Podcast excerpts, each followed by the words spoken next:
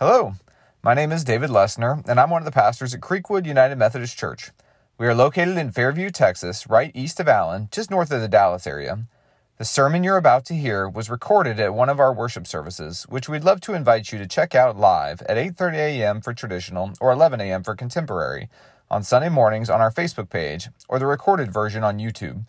We'd love for you to check out our social media pages at Creekwood UMC or our website, creekwoodumc.org, for more information about what is happening and how you can grow with us in our mission to share God's love. If you feel inspired, there's also a way to give at the top of the website.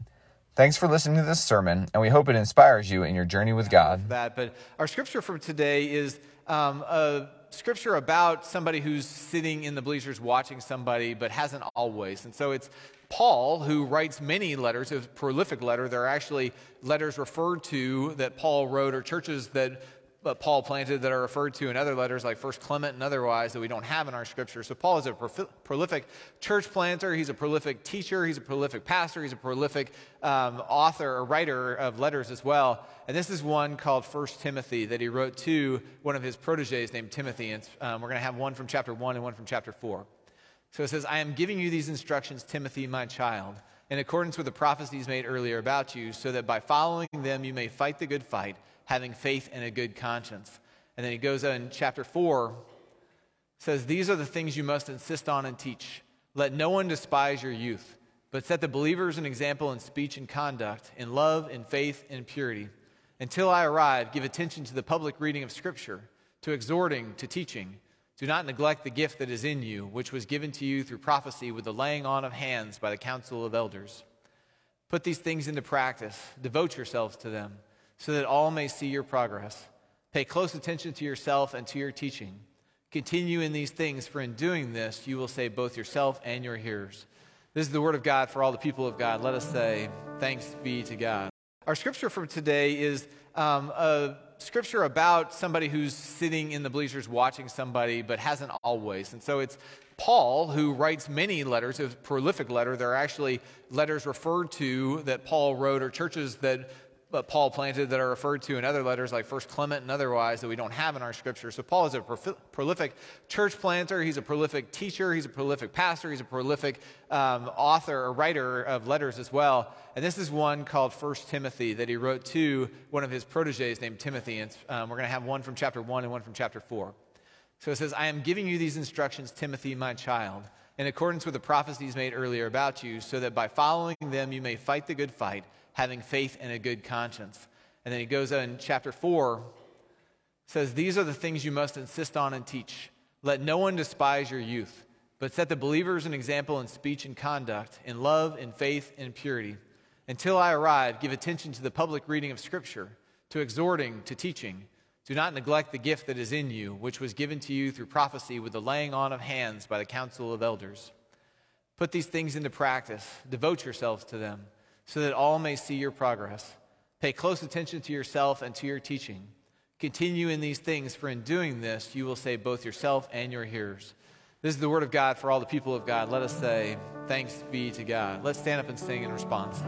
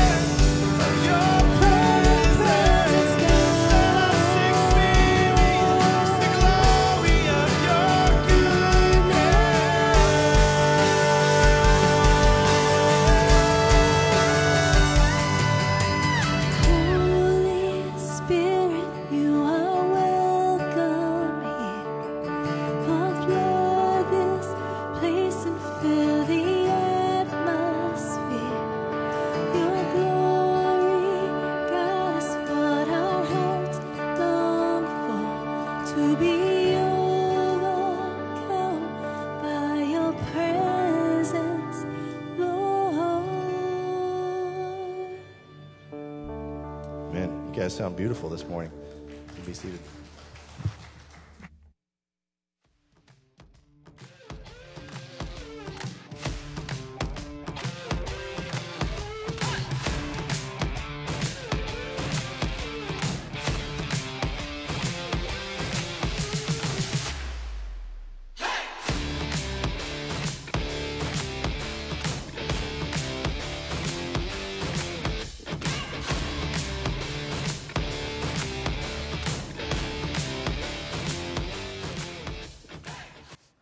I too just want to take a moment. Like, y'all sound really beautiful today. And there's like not every Sunday when I can hear y'all singing behind me. And it is today. And it's just, it's really good for my soul. I believe it's really good for your soul. And so even if you don't think you're a great singer, thank you for singing because it is good for you to sing to the Lord. And it says in Scripture we should sing to the Lord. And so thank you for lending your voice to an awesome experience so far this morning. Um, now, after I've praised you, is it okay if we make fun of ourselves for a little bit? And I'm, I'm saying because I'm going to start with me first. So uh, I just want to make fun of ourselves for a little bit. And I just want to prepare that I may be digging a little too deep into your personal lives with some of these true or false questions that I'm going to ask you. So, true or false? TCU did not win their March Madness game last Sunday because I forgot to wear this very purple shirt to preach in. True, absolutely, right? I fully blame and I take the responsibility for all of my fellow Horned Frogs in the congregation. Now, turn to you. Your favorite sports team has lost a game this season because you did not wear your lucky shirt, sat on the wrong feeling sofa, washed your socks, or put one less ounce of cheese on your traditional game day nachos. True or false? Yeah, I figured that was the answer. All right, true or false? Your favorite sports team won a game because you got home from work and started watching at just the right time for the turnaround. True or false? True. Okay, I heard more true in there. True or false? You have jinxed your favorite sports team by turning on the game at just the right time when they started to lose. True or false? Which one is it? Now you're not even making sense because you were winning the game because you watched. Now you're jinxing the game before you. Unless y'all just have different like energies about who's turning on the game, I guess. All right, true or false? The referee or umpire at a sporting event makes a decision based upon how much you yell about how much they stink at their job or insults their family. True or false? I just want to let you know the people in the soccer uniforms are saying false down here. So thank you for leading us well, children. True or false? The highly paid, highly experienced coach of a sports team who has a staff of hundreds and a team budget beyond our wildest dreams would do infinitely better at her or his job by listening to us. Everybody's saying true, right? Everybody knows how to run a sports franchise way better than the people who actually have the experience of running sports franchises. All right, true or false? The more you yell at, doubt, cuss at, or admonish the coach or players on your favorite sports team, the better they will perform. Thank you. You know, the traditional crowd, not altogether older, but still majority older, I asked them that question, they all said true right? There is some understanding that the more that we are in the upper deck yelling at people who cannot hear us, the better they will do in their performance. The more that we admonish people and demand that, or just tell them how ignorant they are, apparently, because this is what we all like from our bosses and supervisors at work, right? This is what we all like from our friends. This is what we all like from our church community is to be yelled at all the time because that motivates us to do better, correct? All right. True or false? When I asked those questions, you were picturing a college or professional sports team in your mind. False. True or false? You or people you know might behave in these ways at your children or grandchildren's sporting events. Thank you for being honest with yourselves. And you can throw in dance parents, band parents, theater parents, whatever you want to cover the gambit of. It's probably true.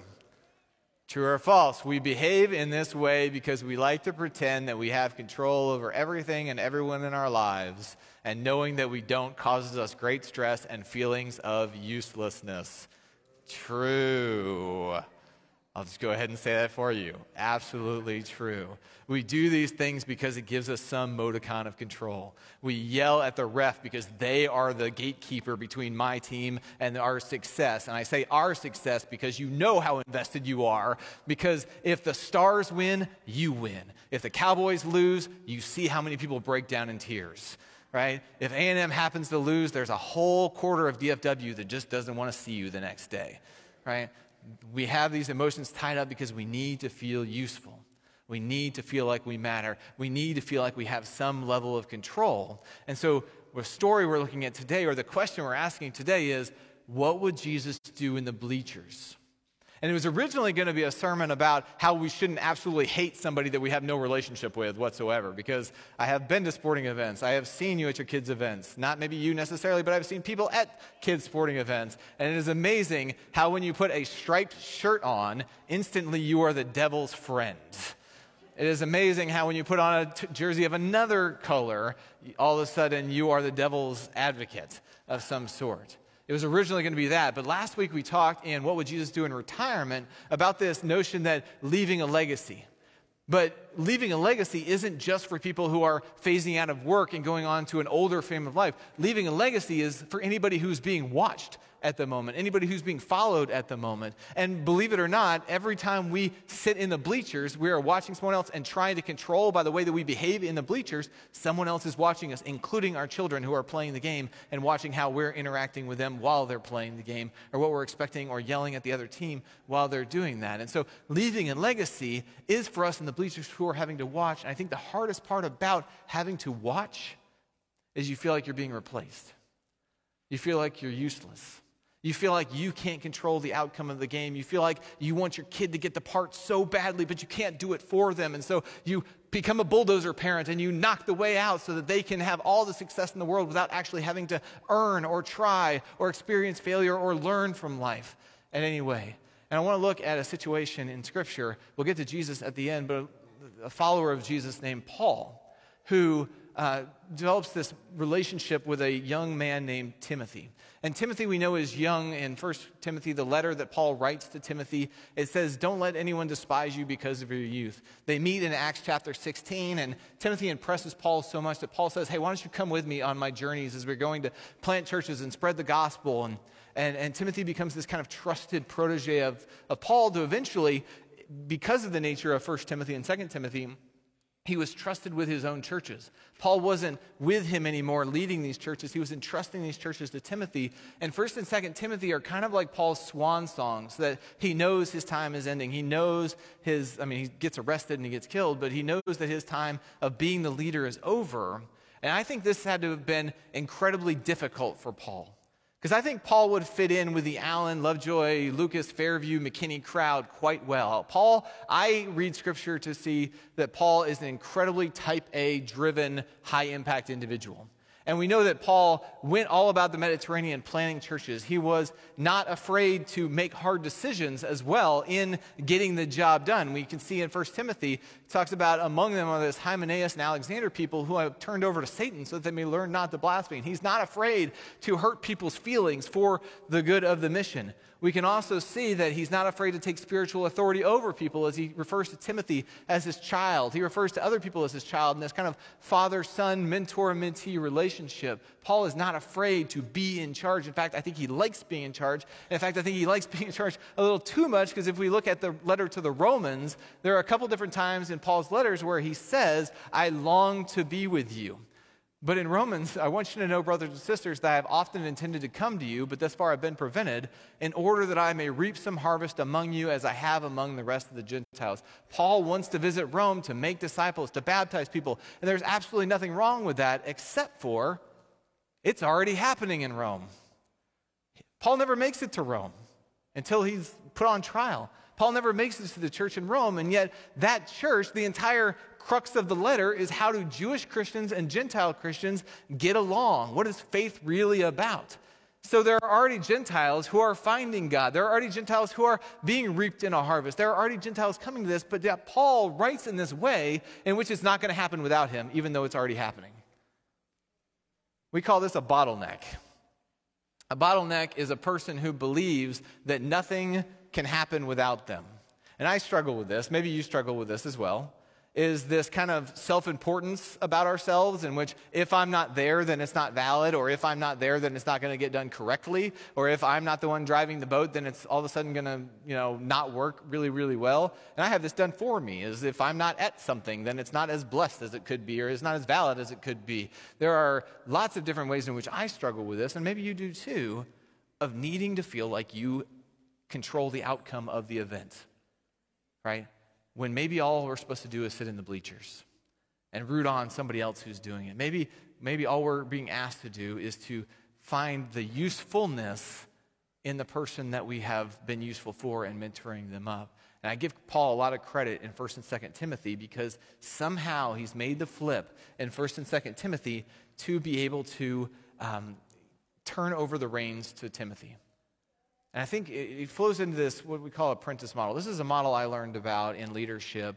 And um, when you look at it, you can see how every blacksmith or whatever used to train up leaders or train up their replacement. Believe it or not, in this world, and especially in this country, there used to be a principle in business in which you were actively training your replacement on the job. You were encouraging your replacement. You weren't competing with your replacement. You weren't feeling useless when you got replaced. You were encouraging this flow of information so that someone else could take what you think of as vitally important and do it in a way that you have guided them to know. And so the person who gets up there to take a pitch and swing the bat is able to do it on their own because you have guided them to be able to do it and you don't have to do it for them. And you don't have to feel like you have to yell at the umpire when they call a strike because you know what? The person at the plate can tell between a ball and a strike and they can choose whether they're going to to swing the bat or not.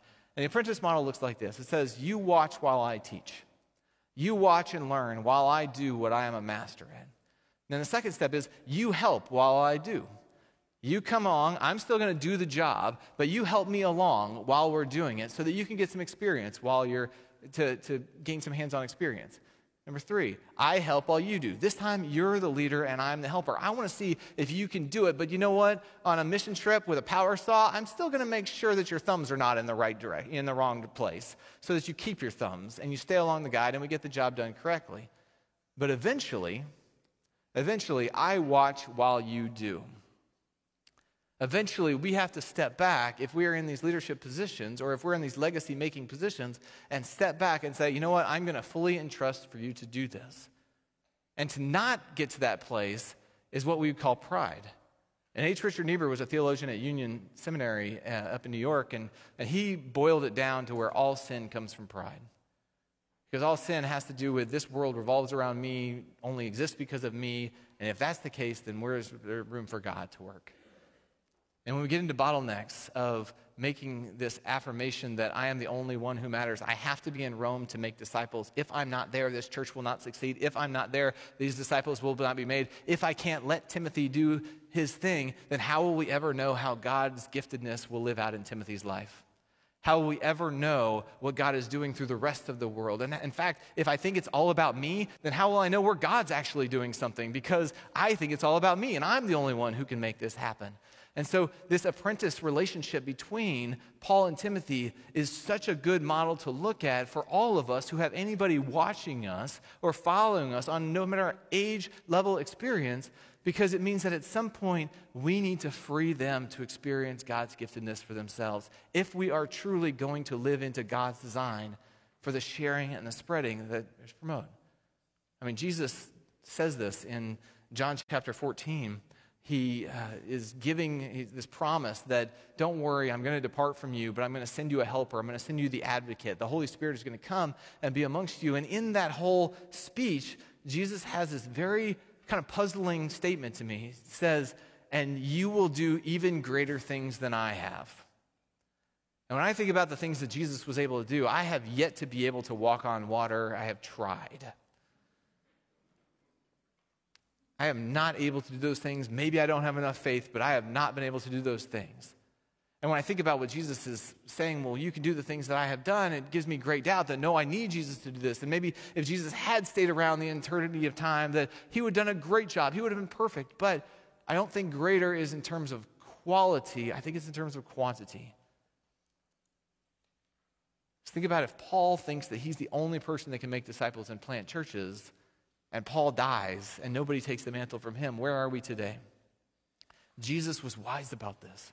Jesus knew that, yes, he is the Son of God. He is the creator of all things. He has more power than we will ever have, and yet he limits himself and gives us the responsibility so that the mission spreads far and wide, and we're the beneficiaries of that. And those who we help are the beneficiaries of that because Jesus was able to take a step back and say, If I keep doing this for you, you're never going to live into your giftedness. If I keep doing this for you, you're never going to take ownership and experience your own free will gift. And yes, that means you make mistakes, and yes, that means you learn from the mistakes, and learning from the mistakes makes you better to go out and do it even better. And then greater things can happen when we all learn how to do it and we're all empowered to do it. And Jesus never worried about being replaced because Jesus knows there's a bright future. Because I think when we're watching people and feeling like they're replacing us, we feel useless. Instead of looking at how we've guided them and how useful we've been to get them to that point. How many of you ever had that experience where you're watching your kids, you know, on stage or play baseball or you're at VBS and they're doing some fun game and you think, I wish I got to do that. Like adulthood is so boring. I get to drive people to do fun things instead of actually doing fun things. And I think that's this notion in which we're longing for the days when we got to be the center of attention. We're longing for the days in which we got to control the outcome. We're longing for the times in which we were in the mix. But I think when we watch Jesus and we see how Paul takes this relationship that Jesus expresses and passes it on to Timothy, we see something even greater because we're not promoting our own pride and we're not leaning into just the greatness that God has given us, but we are spreading the mission and sharing the mission and expanding the mission out to where other people can experience the joy and the goodness of life. And what is our primary mission? To make disciples of Jesus Christ for the transformation of the world, to go and baptize the nations in the name of God the Father, God the Son, and God the Holy Spirit. The whole mission that Jesus expresses is about spreading and sharing and multiplying and inviting. It is never about just me. And when we are in the bleachers, it forces us to look upon as somebody else shines. When we're in the bleachers, it forces us to trust that somebody else can go and take the pitch and somebody else can do the performance and somebody else can make the play without us impacting their lives. And when we see it happen, doesn't it bring you this immense sense of pride when they do it well? The problem we have is the sense of control when it doesn't go well. But that's exactly when they learn. That's exactly when we learn, is when it doesn't go well, we learn what to do better next time. There's a story in uh, creeping up toward the arrest of Jesus in, in Matthew as we're getting into the time of crucifixion and, and during Holy Week uh, that's coming up after next week. And it says uh, that Peter, uh, that they've come to arrest Jesus. And Peter, who has traveled with Jesus for three years, who have heard his message of peace, heard his message of grace, heard his message of forgiveness, um, does the natural reaction um, when someone's getting arrested is he takes out his sword and he cuts off one of the guy's ears, which is an incredibly accurate shot, by the way, to just cut off an ear. Um, and Jesus' response isn't, Thank you so much. Now I can continue doing all the work. Jesus' response is, Stop it. That's enough. Those who take the sword die by the sword. Those who live by pride die by pride. And I think Jesus has this peace of knowing that he is going, you know, his freedom, he's, or he's, his losing of power intentionally through crucifixion is ultimately going to free us all from the pride that we feel and the sin that we have. He's going to gain his power back in resurrection, and he knows that we're going to do the same, and he knows the Holy Spirit is coming to empower all of us. So he's okay losing his power because he trusts that God has something bigger in mind, and he trusts that God is doing something in the lives of other people beyond what we can see right now. And when we try and control things, we're usually not trusting what somebody else is doing or how God is working in the world in somebody's eyes. And I would say that our own need for control, our own need to be on the field instead of in the bleachers, is largely the reason that we don't think God is doing anything.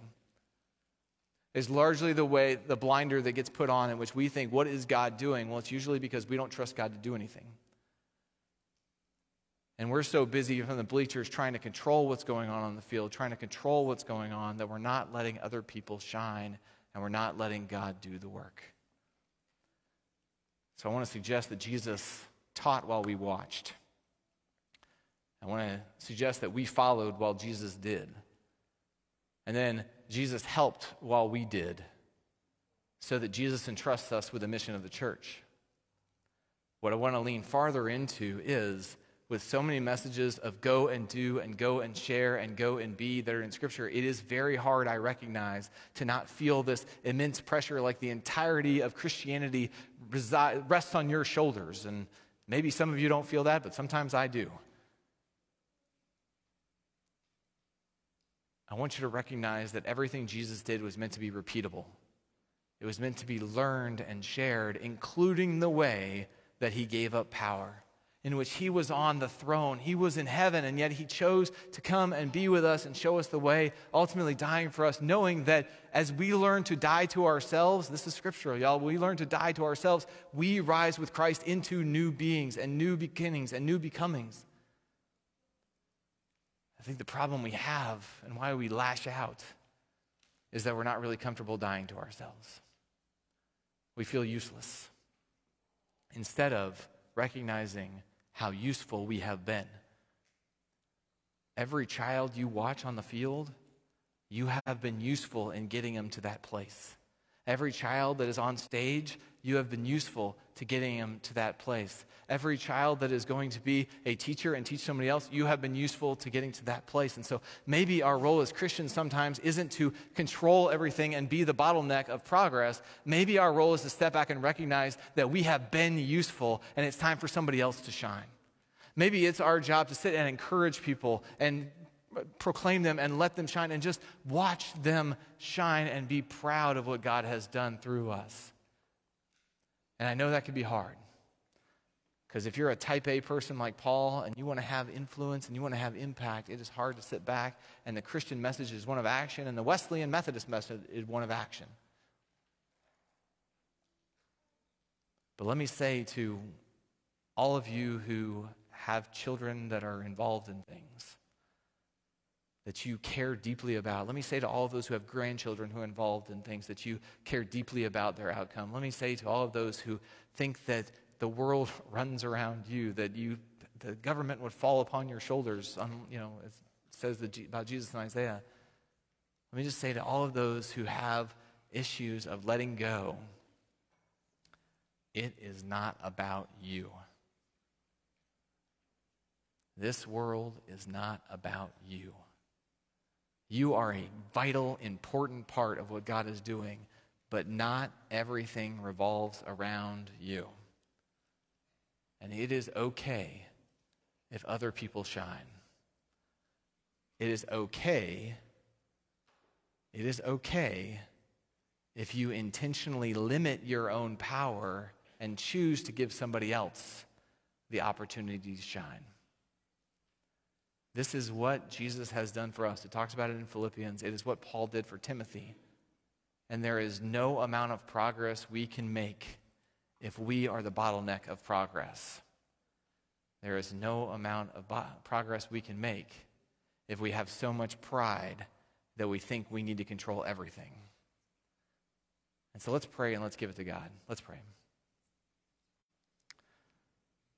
Lord God, we trust in you that you are raising up the leaders amongst us. And Lord, we know that our legacy does not have to be just a young person. It might be the older person who hasn't had the chance to shine or invited into an opportunity to follow you more closely. It might be someone of our own age and station in life who has just never received the invite or the mentorship to uh, shine in the way that you are gifted. And so, God, we apologize for the uh, times in which we have not trusted you with the care of somebody else. And God, while we know we are never stopped called to be disciples, sometimes we're called to handle the mantle over. Trust that you are doing something bigger than we are capable of.